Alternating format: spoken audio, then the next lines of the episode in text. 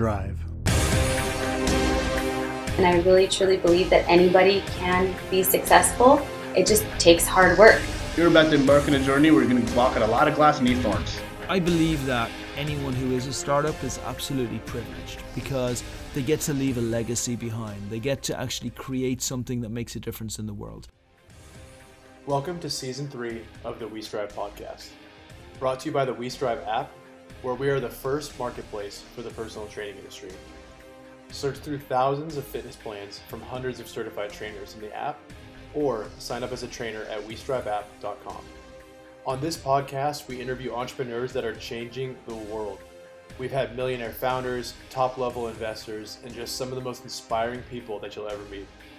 Entrepreneurship is all about striving for greatness, and I hope the stories you hear on this podcast inspire you to go out and become a better version of yourself. Now, let's get to the episode. We strive. This week we have John Tabis, who is the founder of Bouqs, and he's done a lot of things in his career. So, first off, he had a startup, and then he pivoted and he decided he wanted to work at Disney for several years. He absolutely loved that. And then he decided he wanted to get into the startup world, and he saw this huge opportunity to take over the flower industry.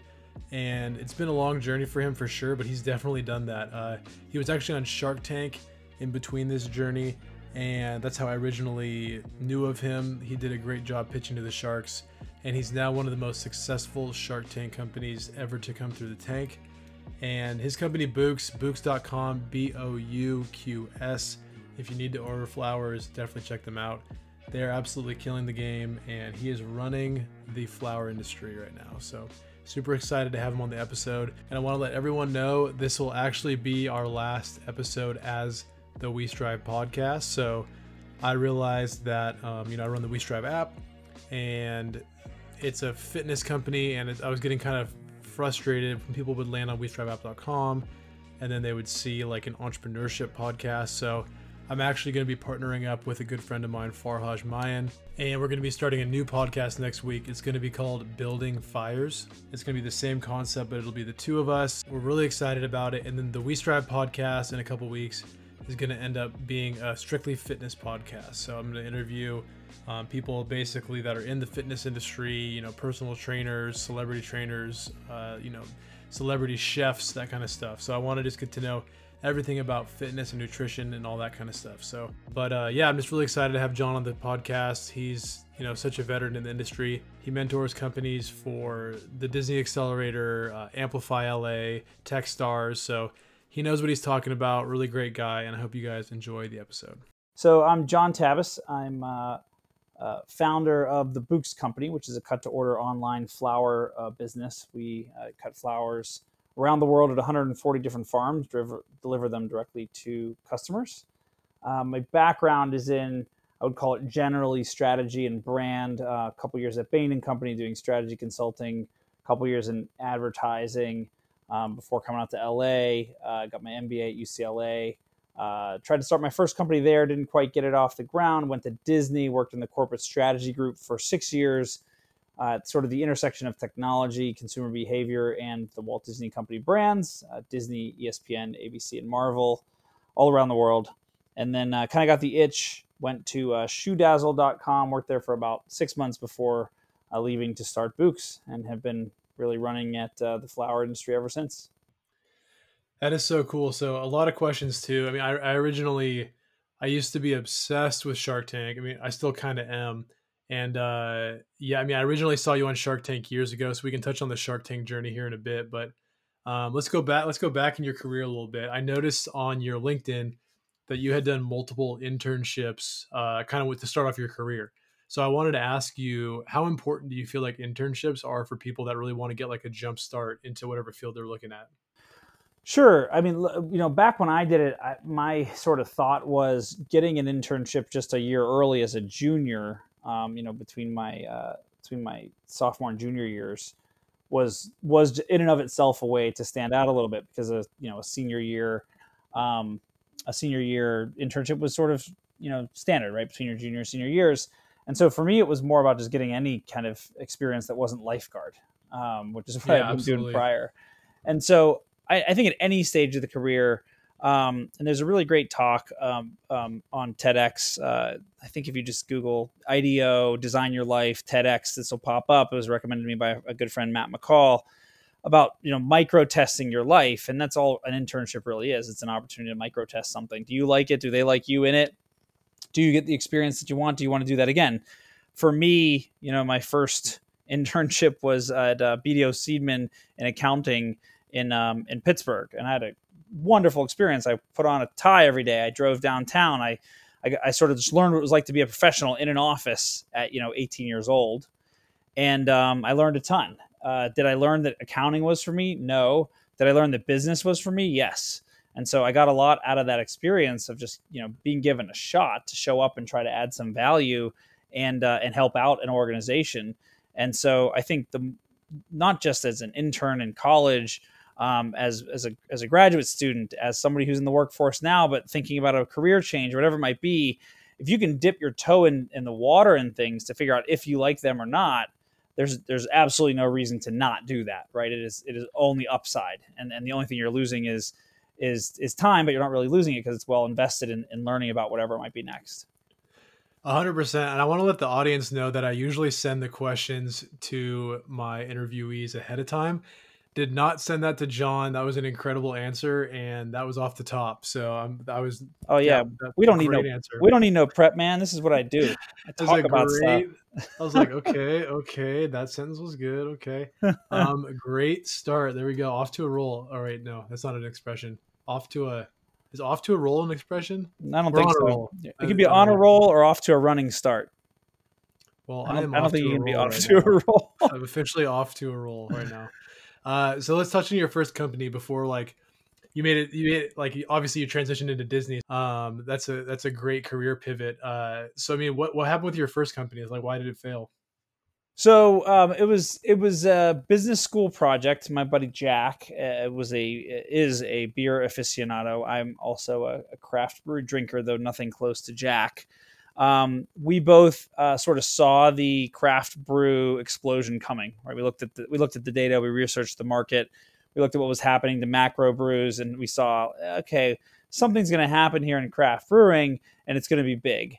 Um, we we had two ideas at the time. We were sort of like, hey, we can start a micro brew. Um, but we really viewed that as a lifestyle business. Um, turns out that nowadays microbrews get bought for a billion dollars. So we were totally wrong on that point. Um, but we we also thought that there was a really a really big opportunity in retail, and in particular around the digitization of of the the the you call it bar, pub, cocktail lounge, whatever it might be experience. And so we talked a lot about how could you bring digital tools and data into the restaurant experience, and um, and we tried to get a business off the ground sort of around that. Um, it is something that we will do someday, um, but you know we, we we had to raise about 1.3 million dollars at the time, this is 2005, six in, in LA, the ecosystem compared to now was sort of nothing. Right now, you have multiple venture funds, a ton of early stage funds, uh, some really large, sizable sort of growth stage funds. None of that existed in 2005, 2006. So we soft circled about two hundred thousand uh, dollars. We needed 1.3. We just didn't get there. And then you know Jack was like, "Hey man, take your job at Disney. It's a great job. I'll keep working on this." And he kept grinding away at it for a little bit. Um, but then he ended up, ended up getting a job in, in uh, Miller Coors in, in pricing strategy. And now he runs um, essentially all the um, microbrew operations. Um, I think it's for the Southeast for Miller Coors. So all of their microbrew labels, he's the guy in charge of all sales and marketing for those in the Southeast. So uh, he got a job. It, it, ended up being a great job. He ended up working for one of the larger players, but focused on the area that we spent our time on. Um, we, I think we both have a desire to at some point in our lives revisit that thesis, but it's probably more of a uh, more of a, a, last hurrah than than the meat necessarily of the career. Yeah, absolutely. Well, that's really cool. I mean, they, like it was kind of a you guys kind of made your own internship in a way for him to step into Miller Coors. That's pretty cool. Yeah, absolutely. And and and that's the other thing too is those you know trying to start a company, people that want to start companies, they ask me all the time about risk and you know, starting a company just isn't that risky. You know, if you if you try, and for us, we tried for roughly a year. We were in business school, so the opportunity cost was studying or drinking beer Uh, and we were we were actually doing both of those things while trying to get the company off the ground. So it was we were hitting all three buckets, right? We were studying, we were we were getting credit for it. It was part of a a, a school class project called Business Creation Option. Uh, we were uh, drinking beer because that was literally the job, and we were we were giving ourselves experience, which made us more valuable later. But um, but starting a company just isn't that risky. If if anybody listening wants to start a company, you can go start a company, you can quit your job as long as you have enough money to feed yourself for X amount of months until you can get to revenue or to, to investment, you're not going to starve. And if you try for six months and it completely fails, all that happens is you gave up six months of salary. And if you were able to take a consulting gig that pays you half your old salary, then you gave up three months of salary. And that's just really not that risky in, in the grand scheme of an entire career of earning for, call it 30 to 40 years. Uh, six months of, of foregone salary is just not a big bet to place on potentially a massive upside option value. So I always say to people, it's it's just not that risky. The hardest part is just getting started. No, I totally agree, and I think the the skills and the uh, just all the things you learn throughout the startup journey are totally worth it. And it's not really not really anything you can learn in school or from another business. Like you have to kind of learn it yourself. And so I think that kind of doesn't even come with a price tag. And so um, definitely there's definitely risk to it, but I, I think overall, yeah, it's not that risky, especially with all the skills that you get out of it for sure. Um, yeah, for sure. I mean, look, everything's risky, right? Um, literally crossing the street is risky. Nowadays, just walking outside is risky. There is risk. I don't think it's disproportionately more risk than anything else you can choose in a career. Fair enough. Fair enough. And then so so that didn't go well, but like I mean, it went well, but like you know didn't uh, become a billion dollar company, which I guess if that's the standard for doing well, then most companies aren't doing, no aren't doing well. yeah. uh, but so uh, so you pivoted to Disney, and then let's kind of hear about that journey at the you know at Walt Disney Company. What is that like? Early, like mid two thousands. What is what is that? Yeah, so I joined the company in 2006 out of business school in the in the corporate uh, strategy group in a, in a sort of subgroup called corporate brand development, which was this again this sort of internal consulting group around consumer behavior and technology, which was super cool. Um, got to work on ESPN. Like my first first week on the job, my boss was like, "We're going to New York. We got to go work on ESPN digital stuff." I was like, "Awesome, sweet." I'm a big sports guy, that, so that was so super cool. fun. Um, but I had a great job at Disney. It was it was literally it, it, it was all that you could hope for in, in, a job. I, I made pretty good money. I, I worked hard, but not uh, to the point where I you know was was you know in the office till one in the morning, five days a week or anything like that. But we worked we worked hard, but it was manageable we did interesting stuff, right? Um, stuff around digital strategy, uh, how the iPad is going to change uh, children's and families' behavior. Uh, we worked on what the Disney brand looked like in China and Korea and all around the world. Uh, I just got to have all these amazing experiences and had a great boss. Her name was Bonnie Matisich. Uh, her name is Bonnie Matisich. Um, and uh, and learned so much from her about leading people and and, and brand strategy and, and, and data and, and and just really had a great run of, of just about six years. I started off as an associate, which is sort of the post MBA uh, title that they use in corporate strategy, sort of like equivalent of an associate at a McKinsey or a BCG or a Bain, which is where most people came from. And uh, and worked my way up to director, where I led a team and you know ran projects, and it was a it was a really great run. I uh, honestly, if if corporate America was sort of made for me, I, I don't think I would have ever left that job. And even though I knew it wasn't for me at that stage of my life, it was still really hard to leave because it was just such a great job. That's incredible. Yeah, I can't think of a better like first week on the job than to just be like, oh yeah, ESPN. I, I couldn't even imagine. Um, so much so, fun. Yeah, what a cool, what a cool little gig there, or not little, but obviously you know, cool gig. Uh, and then you're also we'll skip ahead past the the Bouqs thing. So you've been a mentor at TechStars, Amplify LA, the Disney Accelerator. Um, are you are you in uh, mentored any other kind of groups like that? Um, the, I mean, those those couple keep me fairly busy. I have a couple. Call it.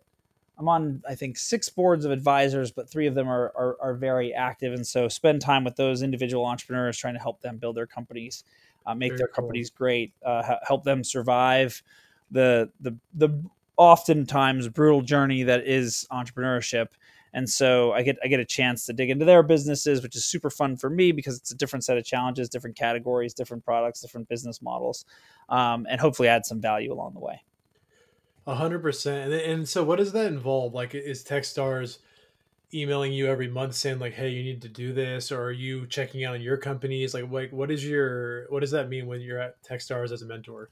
Yeah, so um, it it varies sort of by I'd say class and by my schedule, and it kind of ebbs and flows just naturally, right? If there's a if there's a class coming in and it just so happens that we're at a super busy time, I will um, decline or, or, defer on you know more of the events, more of the opportunities to engage.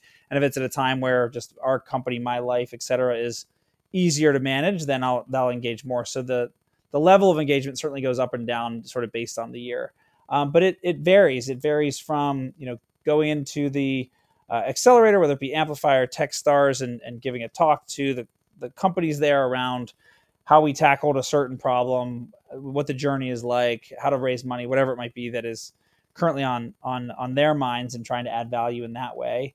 Um, to you know, an individual company might say, "Hey, we really think that John can help us with problem X," and we sort of quote unquote match up, and then it becomes more of an ongoing engagement throughout their time in the uh, program, and sometimes you know after and, and, continuing on a relationship beyond that if there's you know sort of a, a mutual interest in doing so.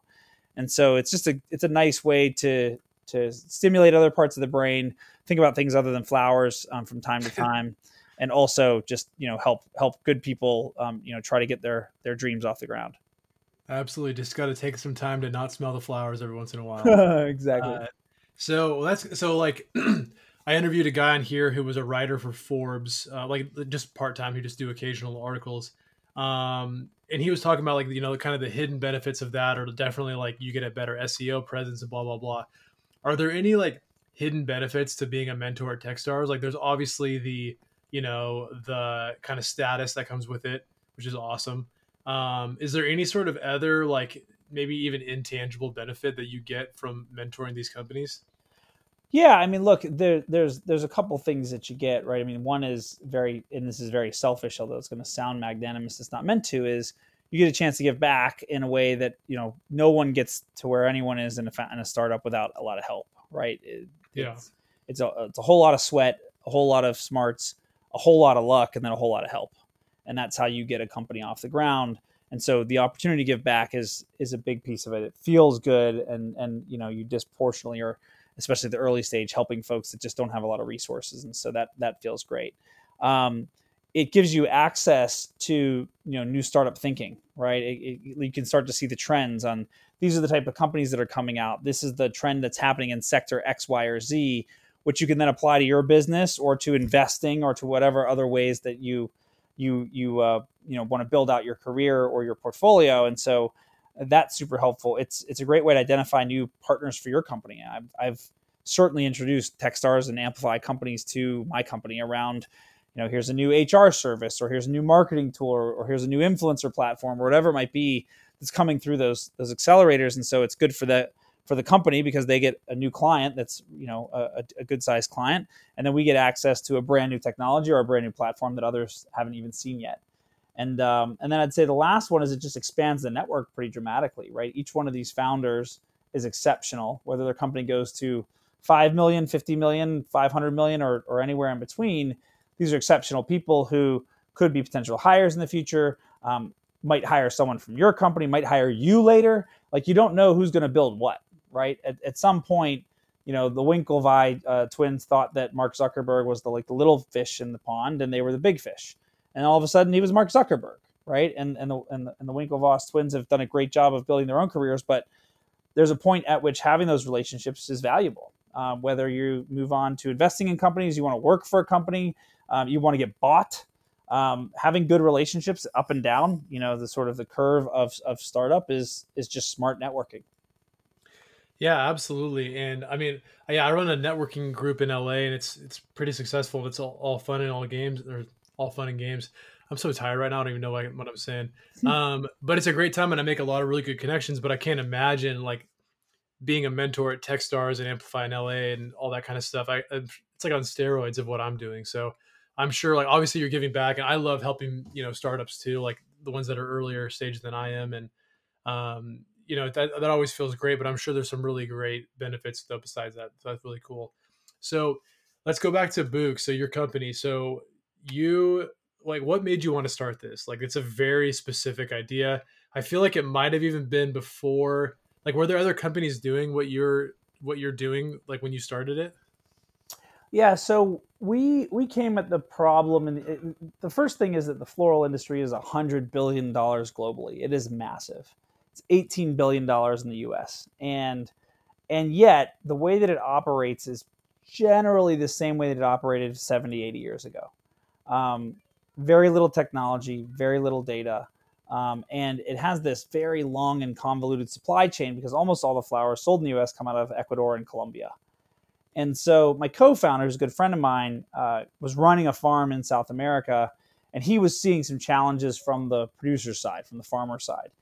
And the biggest ones were around sort of uh, power in the value chain. They were at the end of that value chain. They didn't have a lot of power. The, the, the product is viewed as a commodity. Um, and uh, and so they didn't get paid very quickly. They didn't get paid a lot. There wasn't a, a, lot of great operating margin in the business. And then more importantly to him was the the investment that he made and that the farm made in sustainability and responsible labor. You know the way they t- treat their people um, was just never recognized nor rewarded.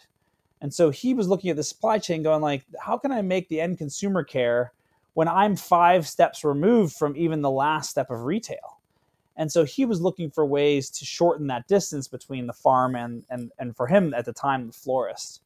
Um, and we started talking about that as sort of me as a consultant advisor to his to his business. But as I learned about the category, what I found very fascinating was that I thought all those challenges that he saw, which was rampant waste, old stems, no accountability around sustainability or, or labor. Um, I saw that matched up with a challenge around brand because you have a $100 billion category, but you don't have a global leader in the way that you have in every other category, right? Name, um, I'm going to give you a quiz really quickly. Name the leading um, coffee company. I would guess Starbucks, but probably maybe okay. not. Starbucks, great. I'm uh, from Seattle, so for Seattle area. No, all good. That's probably right. Um, name the leading jewelry company. Oh yeah, I don't know. Up to Tiffany. I don't. I don't know. Sure. yeah, name the leading motorcycle company. Harley. Har- right. Okay. So that each one of those took you about 0.2 seconds, right? And those are large cap. I mean, these are big companies um, that are defining for their category, meaning that when customers talk about those brands, they feel something. You, you might hate Starbucks, but you know it, right? Um, and, you, and, and a lot of people love it. In floral, that doesn't exist, right? There's mom and pop shops, and there's you know large players that are sort of network uh, providers, but there isn't a large aspirational global brand in floral. Yet it's a hundred billion dollar category, and that's what really got me excited as a brand guy coming out of Disney and working in another startup. I looked at it and thought, huh we have this massive consumer brand opportunity on the, on the on the sort of consumer behavior side, which is what I did at Disney for six years, and we have these massive problems for the farmer. We should just build a solution that fixes those two things, and that's how we got started.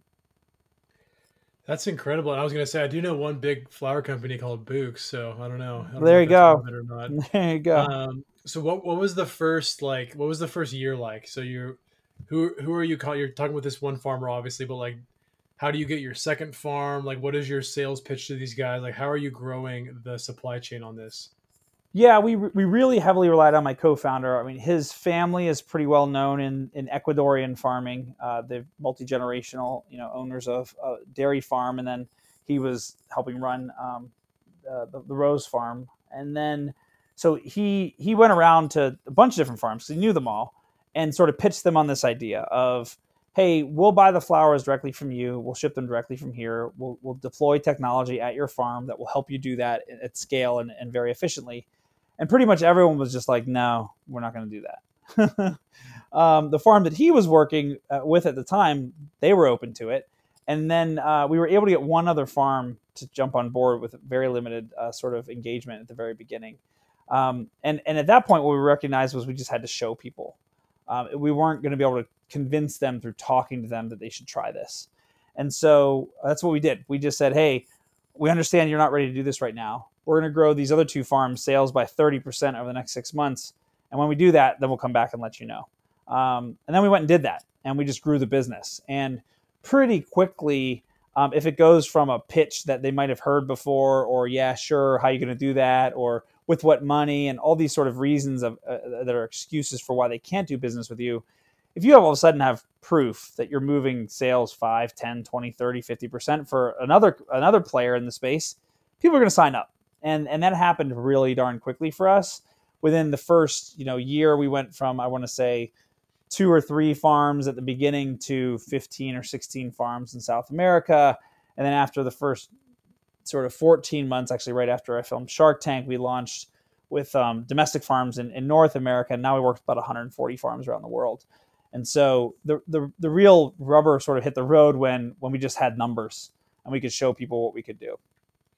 And so how are you even like, I mean, I'm not really a shipping guy. I don't really know anything about shipping. So it's like, how do you even go into Ecuador and say like, okay, we're going to take the flowers you have and I'm going to ship them to like LA. Like how, how do you even start that? It sounds like a nightmare. Yeah.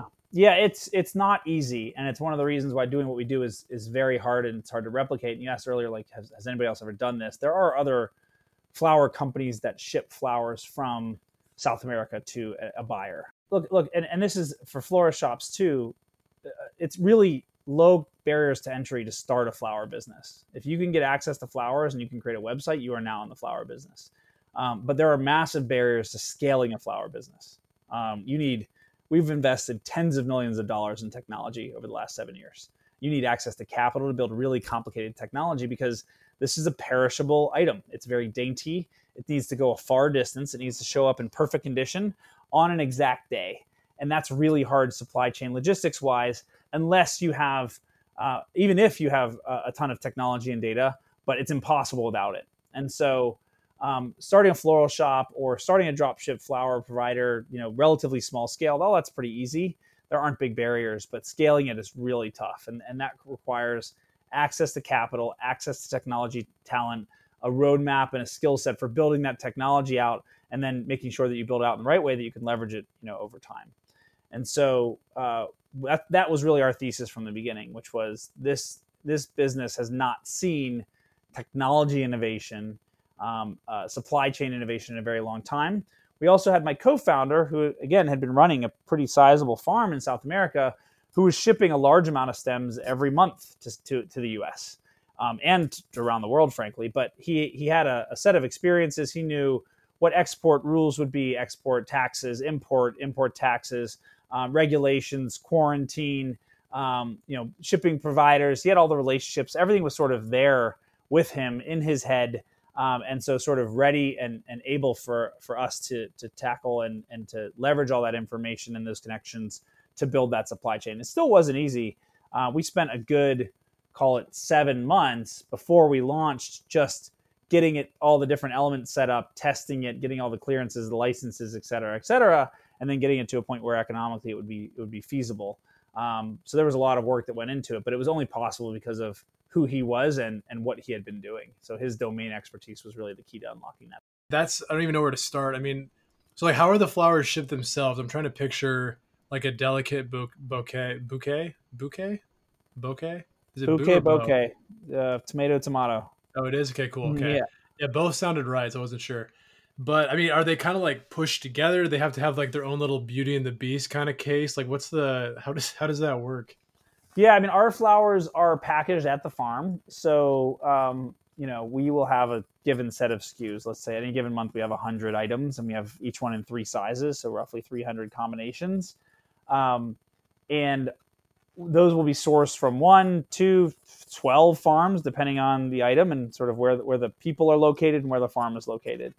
Um, our technology tells which farm to pack what when, how many, and it also provides all the shipping logistics information. So the farmer doesn't have to do anything other than cut and prepare the bouquets. Very um, cool. And so they do that. They do that work on the farm. They fully wrap, sort of prep, prepare the bouquet so it looks like it's ready for for the customer. And then we have a proprietary packing process with machinery and instruction and training and all that kind of stuff for the farm hands to be able to get it ready for a customer. Um, goes in the box with a vase if you order one with you know candy or chocolate, or whatever it might be that you might be ordering, um, with the note card that your your loved one wrote, and a little bit about who Bouqs is and how we source and why that matters. And then uh, they pack it all up and they send it out for shipment. And then it's going to go, you know, via either international or domestic logistics, depending on you know where it's coming from, um, straight to that you know loved one's home. And more questions came out of that. Uh, so, do the farmers love you because you make them more money, or is it the combination of making them more money the process is easier like they're going through inventory like crazy like what like what is is that kind of is that kind of it? I mean that's those are obviously great reasons but yeah i think i think there's there's certainly economic value in a relationship with us. Uh, we believe our farmers make more revenue and more profit because of because of our partnership um, because we return more um, to that farmer um, because of the, our of our value chain right? Our value chain is us and the farmer and that's it and so, um, and then we pay, you know, we pay pretty quickly, we pay regularly, we're very reliable as partners, but we're also incredibly flexible. You know, we, we started this company with a farmer as a co founder. And so we are not antithetical to the farmer's experience either. We work for the betterment of the farming community that, that works with us, sort of our entire uh, farm network, um, so that their businesses get better while our business gets better. We don't view it as a, you know, we win, you lose. We view it as an opportunity for a win win where the farmers' businesses get healthier, bigger, more profitable. They can invest more in their people and in sustainability, and and we win as well by getting great quality stuff for for the people that are trusting us with their important dates. And so it's a it's it is a, it's truly a win-win setup, and and we rely heavily on them, and and we think that we do a great service for them as well. And is that something where you're always looking for new farms, or is it kind of like uh, the farms are based on how much supply you have in the U.S. Like, are you kind of like, oh, we have enough farms based on how many orders we have? Yeah, we, we, we grow both sides together. You know, so as we talked about earlier, we started on day one in you know November 2012 with one to two farms and uh, probably really one farm, and now we work with 140. We add farms for you know different reasons. Um, we are looking for a new flower type that we haven't had before. That's less and less often the case just because we're at size now where we can pretty much get access to everything. Um, we might not have depth enough in something. You know, if you're if you're looking at peonies and peony season, which is sort of you know coming to an end now, there's never enough. So if we can find another great quality, sustainable peony grower, we're going to go and, and, do a deal with them. Um, and then it also might be about sort of packing capacity, separate from do they have the flowers and or location if we can get flowers in a place that is uh, more convenient for our customers, uh, more affordable for us, uh, better quality, whatever it might be, we'll supplement what we already have. And so those tend to be the reasons why we expand what we have. Um, and uh, but it's it's pretty selective at this point um, because our you know our farms all combined today grow about two billion stems of flowers per year, and so there's a lot of there's a lot of supply in our network today. And then last flower related questions for at least a couple minutes. Uh, what so what separates your flowers from like other like competition? And then on the, the other side of that coin, uh, what's the benefit for you using these particular flowers from Ecuador? Sure. Um, and so just to be clear, that today we actually ship from all over the place, right? We get flowers gotcha, from okay. all over the world: Ecuador, Colombia, Chile, Peru, United States, Kenya. Sometimes you name it. Wherever the best stuff is, we go.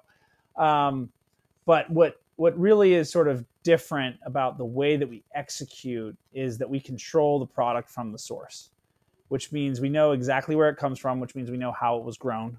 We can hold those farmers accountable towards sustainability and responsible practices, and that way we can guarantee that to our customers.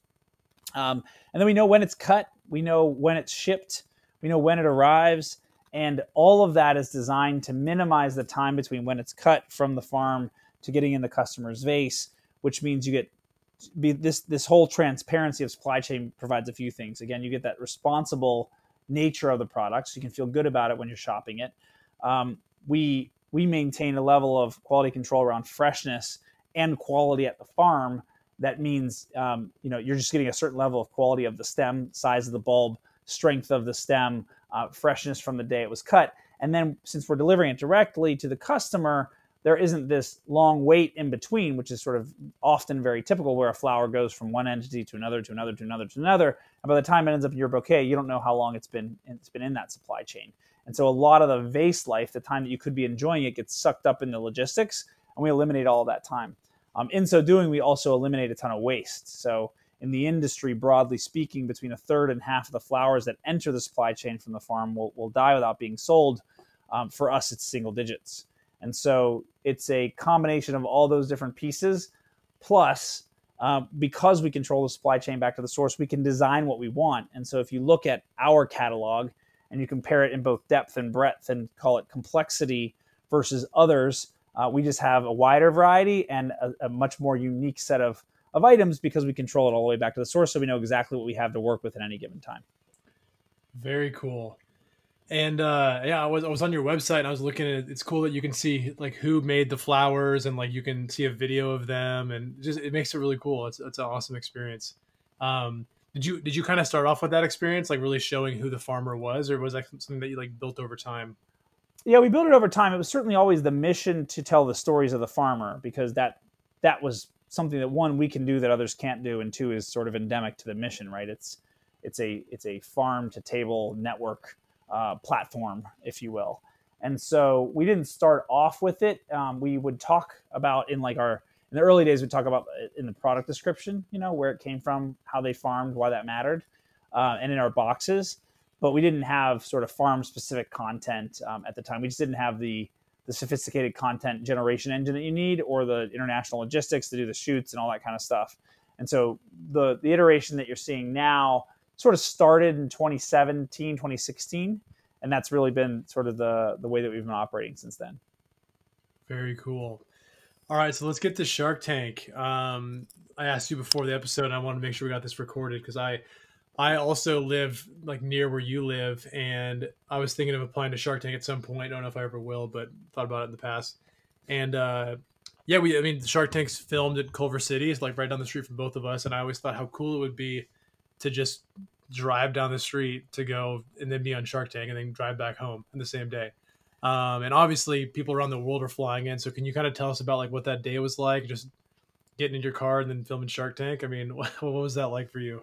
Yeah, you know the whole the whole the whole process is kind of ironic in the sense that um, I was introduced to Shark Tank, I think, before anyone, almost anyone else in the world, because I worked at Disney at the time, and at the time of being greenlit and so I was actually in the we were we were working with ABC on a number of projects, and I was actually in the sort of uh, evaluation groups where they would bring in lots of Disney employees. It was nothing special for because of me, um, but they'd bring in lots of Disney employees to watch new shows. You know, that year Modern Family came out. I saw the very first Modern Family pilot before anyone else saw it. Um, and uh, and Shark Tank was one of the shows that they were testing, and I remember uh, giving my feedback and being like, "I love this show but it's never going to go anywhere because it's too inside baseball. It's like too businessy. Like no one, no one likes business that much in the United States. And this is why I'm not a television executive because clearly I was wildly wrong and it became a massive, you know, whatever it is now.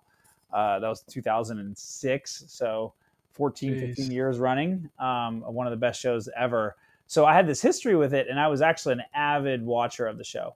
Um, but when I got an opportunity to go on, I applied, and you know, you sort of apply and you don't expect to be chosen. You're sort of like, you know, this is a one in a whatever chance, and they're not going to choose me. And they were like, yeah, we'd like you to be on the show.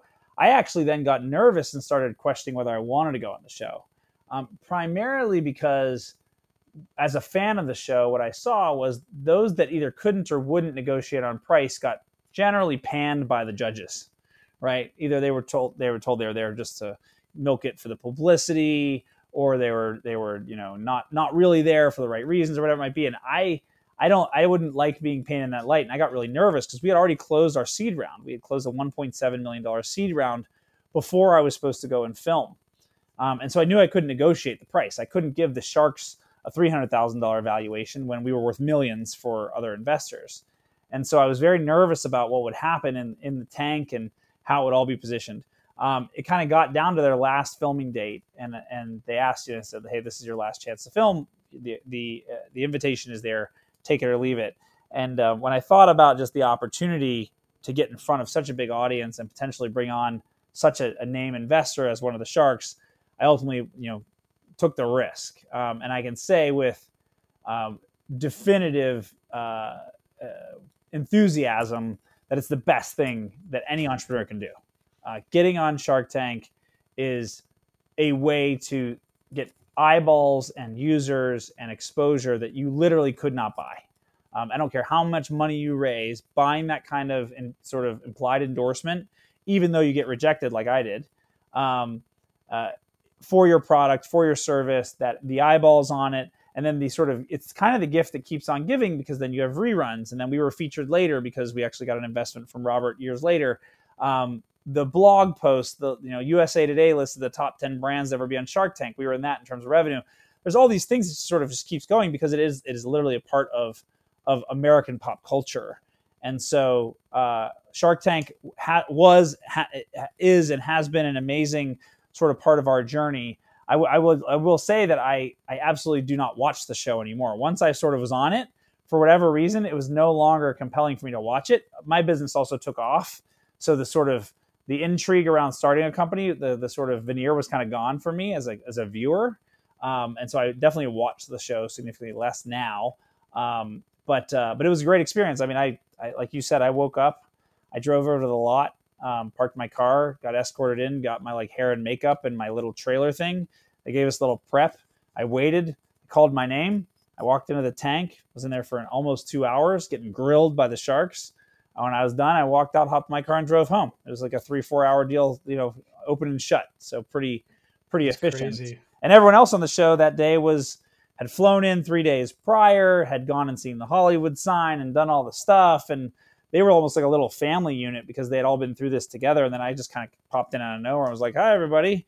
Did my filming, and then and I was back to work. That's crazy.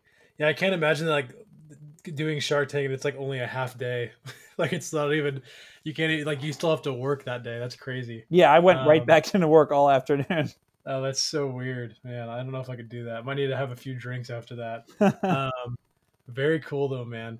Well, so what did you do to prepare for your pitch? I mean, like, because I feel like whenever I do a pitch, uh, I always un- uh, I either crazy over prepare or I under prepare. So I mean, like, what was your mindset going in? Did you have like, did you set up like a bunch of angels to prepare to pitch to? Were you just kind of like super confident going in, so you didn't really prepare that much? Like, where were you at with that? Yeah, I think I was probably somewhere in the middle. I mean, don't forget, I had just been through six months of pitching to raise our seed round, and we yeah. closed it. You know, call it a month before uh, the filming. So I was pretty well prepped kind of going into it. I knew how to talk about the business. I think the hardest part in, in preparing was you have 90 seconds. I just or 60 seconds or 90 seconds. I don't know. It's relatively tight, and so uh, the producers are pretty. Uh, the show's pretty strict around that because they have to keep you moving along, right? They don't want somebody up there rambling for for 10 minutes on their on their initial pitch. And there are certain elements you have to you have to catch. And so I think that was probably the hardest part in the prep was making sure that I hit all the notes. It was definitely a lot more sort of rehearsed and memorized than my typical pitch in front of a VC where I have a deck and I'm kind of riffing just like we're riffing right now. Um, yeah. So getting that sort of methodical uh, cl- cleanliness of the pitch and really having it be sharp and tight was, I think, the hardest part in the preparation. And then, you know, so you know, I did some prep with you know my wife and that kind of stuff. I uh, uh, they you know they have producers that are assigned to you, and and I was able to do some practicing with them with my team. Um, but it's very different once you're in there because it's you know the first time you go on the set is when you walk on the set and they're recording. There's no like hanging out beforehand and chit chatting with Cuban or whatever. It's not like that. It's you walk in, you see them for the first time, they see you for the first time in the tank. Doors open and you're on.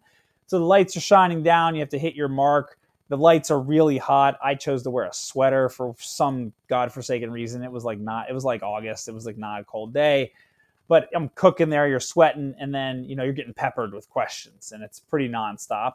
And that I think is probably the hardest part is being sort of on your feet, on your toes, head on a swivel, sort of ready to answer the questions, have good, you know, tight answers without looking like a deer caught in headlights, uh, which, which happens often on the show. And it's funny you mentioned that because I've interviewed like five different people that have gotten deals on Shark Tank or been on Shark Tank, and they all mention the lights and how hot they are. Every single person makes a comment on how hot those lights it was are. How toasty. It was toasty. And they keep you out there for a while. Like I said, I was in there, I was up there for almost two hours, like an hour and 48 minutes, I think was my official time. It was a Crazy. seven minute segment at the end of the day. But they they want to get, you know, what they need to tell your story and to tell a compelling sort of investment negotiation story. And so they they grind at you. And uh, I think it's one of the it's a genius thing about the show is that all of the sharks are, are lapel mic'd and they're all individually mic'd. So, you know, Shark One and Shark Two have separate mics so they can both talk at the same time and then get clean audio later. Um, that's really hard when everyone's talking at the same time and you're trying to answer each question in a row, remember them. It's it's like a, it's like trial by fire. They want to see if you get rattled. They want to figure out, hey, can this person handle the sort of pressure cooker of the, of the tank? And if so, maybe I believe that they can handle, you know, running a business. And so uh, it's actually a fascinating sort of social experiment that happens, you know, every week on TV. No, absolutely. And uh, so, what's one thing that you took out of the experience, or sorry, not the experience, but is there anything that you took from the the judges or the sharks that helped your company, or was it just more like you were there for the experience? Like, did you actually learn something from like the feedback they gave? Yeah, I mean, there were there were the reasons they passed. I wouldn't say were were super big learning moments. You know, um, Cuban uh, didn't didn't want to invest behind a bunch of Silicon Valley VCs, so that doesn't really tell me much, other than he doesn't like venture capital as a as a as a function. Um, Barbara said she didn't like the name, um, but I love the name, and the name has served us very well. So that you know that was that was uh, I, I, took that with a grain of salt. Um, uh, so there were different reasons, but that you know people gave as to why they were out. But I think the one that was maybe most salient, I'd say probably two things that I took away from it. One was Mr. Wonderful was was harping on the fact that we were slow to deliver, um, and we had actually already made plans to, to launch next day delivery out of domestic farms and we were launching those farms like a month after we filmed which which was like four or five months before it aired. So by the time it aired we had next day delivery you know rolling. Um, mm. but he was really focused on speed of delivery. We had sort of identified that already as, from our customers feedback as an area we needed to invest in but it certainly reinforced that for us. Um, but then i think the biggest thing i took away from it is, is, is sort of never giving up. You know we we got I got completely rejected on Shark Tank. It was sort of five five across the board, just saying no, no, no, no, no, and not even like a a little nibble. It was pretty much like a no, you, you suck. Um, yeah. But uh, but like three years later, I did Robert Herjavec's wedding flowers. I saved him a ton of money, and he invested what? in the company. And so and he invested. Yeah. yeah. Shut up! That's amazing. So Robert um, called us because he remembered the brand when he was getting married to Kym Johnson from Dancing with the Stars, um, and he remembered how beautiful they were and he was also getting pricing quotes and he, they were really expensive. And he was like hey i remember you having this idea around making it more affordable and how do you do that? And so i got a chance to teach him about it while talking to him and, and his beautiful bride about about their wedding. And uh, and ultimately we ended up doing the wedding flowers. We saved them a ton of money. They had an epic wedding. I mean it was unbelievable. And the flowers were gorgeous. And uh, afterwards he was like hey like i get it now. Can i still invest? And so we had a chance to invest in our Series Seed. Uh, he ended up investing in our Series C, which was you know four years later, um, and a much higher price per share, but still able to be on the cap table and and be a part of our, our journey at Bouqs. So we're we consider ourselves very lucky. We're still, I think, the only company to ever be rejected in the tank, but to get a deal later outside of the tank. That is crazy. Very cool, man. What a was that a so he just called you out of the blue? Literally out of the blue, man. I had a, I remember it like it was yesterday. I had a three o'clock call, and the, my my phone showed two fifty nine, and uh, at two fifty nine, um, my phone rang, and I thought it was gonna be my three o'clock call, and I picked up like, "Hey, this is John," and he was like, "Hey, John, it's Robert from Shark Tank," and I was like, "What?" Like, who, I, like, and he didn't even. It wasn't his assistant trying to schedule something. This is like this yeah. such a great thing about Robert. He's just such a nice guy. Like he wasn't like making it a big deal that he was calling me. He was just like, "Yeah, I got your cell phone from the producers, and I just want to give you a call, talk about flowers." And I was like, "All right, let's talk about flowers, Robert." And so that's what we did. That's crazy. Very cool, man. What a good story. Um, and so what uh what, what are the next steps for you guys? Like what what are your where are you going next?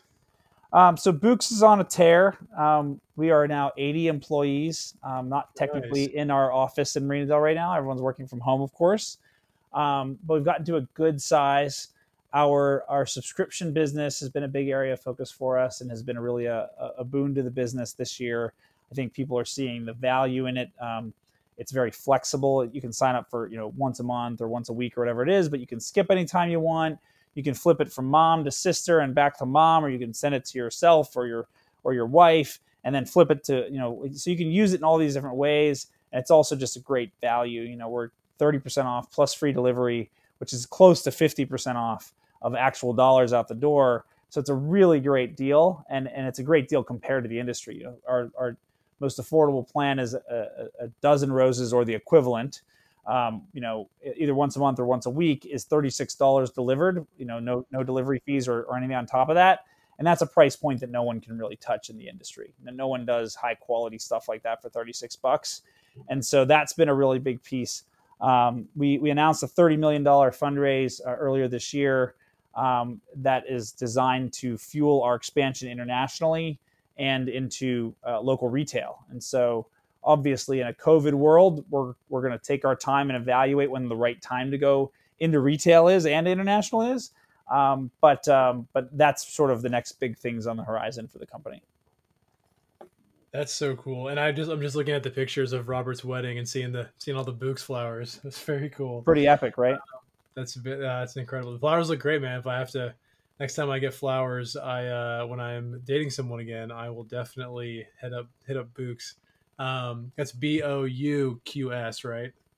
So I'm yes doing that? bouqs.com books.com Um, and so this has been incredible. Do you have any advice for anyone looking to start a company besides the million things you've already said? And I didn't mean that in a way like you've talked too much. I mean like, like No. given a lot of good advice. I didn't no, want to be like no, no passive worries. aggressive comment to Yeah. end the podcast. All good, man. Um, yeah, I think that look, most people that I talk to that want to start companies, the hardest thing is is starting the company. And what I mean by that is they have ideas, they have desires, uh, they just don't do anything to actually start it. And that's literally the difference between entrepreneurs and people that just talk about starting companies. Um, ideas are worth the the the paper they're written on, right? I I tell this story all the time. Um, I was eight or nine years old, and I invented the hybrid electric car. And I'm not joking. I literally invented it. I, I wrote down on a piece of paper. We learned about friction in, in class and like whatever, whatever that grade is, fourth grade, third grade science. We learned about friction. And I was riding with my mom in the car and I thought, huh, those brake pads are creating a lot of heat right now. If we could harness that heat and turn it into power, we could plug it back into the battery and then make the car go forward. I draw a pic, drew a picture of it. No one, Toyota, Elon Musk, no one is paying me any royalties on it because ideas are worth the paper they're written on. They're worth nothing. Execution is everything. So you can have the greatest ideas in the world. The, the entrepreneurial challenge is to go and start the company. And everyone goes like, what do you mean by start the company? I have to write a business plan or I have to get partners or I have to do this or I have to do that. And it's like, no, you don't. You just need to start it. You just need to get a team. You need to start executing on the stuff that you need to execute. And over time, you'll figure out all the rest. But the number one thing you do is start, you need to start building. And now, if you ha- if you have uh, ideas to build a rocket to go to Mars and compete with Elon Musk, well, then yeah, you got to do some other things. But most businesses, people can start without a ton of resources, and that's what entrepreneurs do. They figure out ways to make things happen without a ton of resources, so that they can get more resources later. And that's really the journey. Love it. Definitely taking that out as a little uh, insert quote for the uh, podcast. So, um, John, this has been incredible. Again, been following your success for years. Super happy for you guys. And I can't wait to get my next order of Bouqs flowers. Please check us out at bouqs.com. Thanks so much for having me, man. And uh, and I love that our our emoji icons are twins. I can't wait to see that on uh, on the the podcast page, and and really appreciate you having me out. Yeah, I'm gonna have to. I'm gonna have to figure out how to make that work, but I'll make it work. So we'll get that going. Awesome, man. Thanks again to everyone who's listening now for season three. This isn't a huge podcast by any means, but we just hit another 10,000 downloads for season two. To be honest, I'm just really glad that people are coming back and listening to multiple episodes and telling me about them. It's just it's just exciting for me. I've been able to meet the coolest people. I've had some of the most incredible conversations, and I've honestly learned a lot. Had it not been for entrepreneurship, I wouldn't have met any of these people. And I can officially say that I've completed over 60 amazing podcast interviews. Let's keep them coming. Uh, don't forget to download the WeStrive app. Leave us five stars if you can. And if you're a personal trainer, be sure to sign up at train.westriveapp.com. Thanks again for all your support. Subscribe if you can, and have an incredible week. We strive.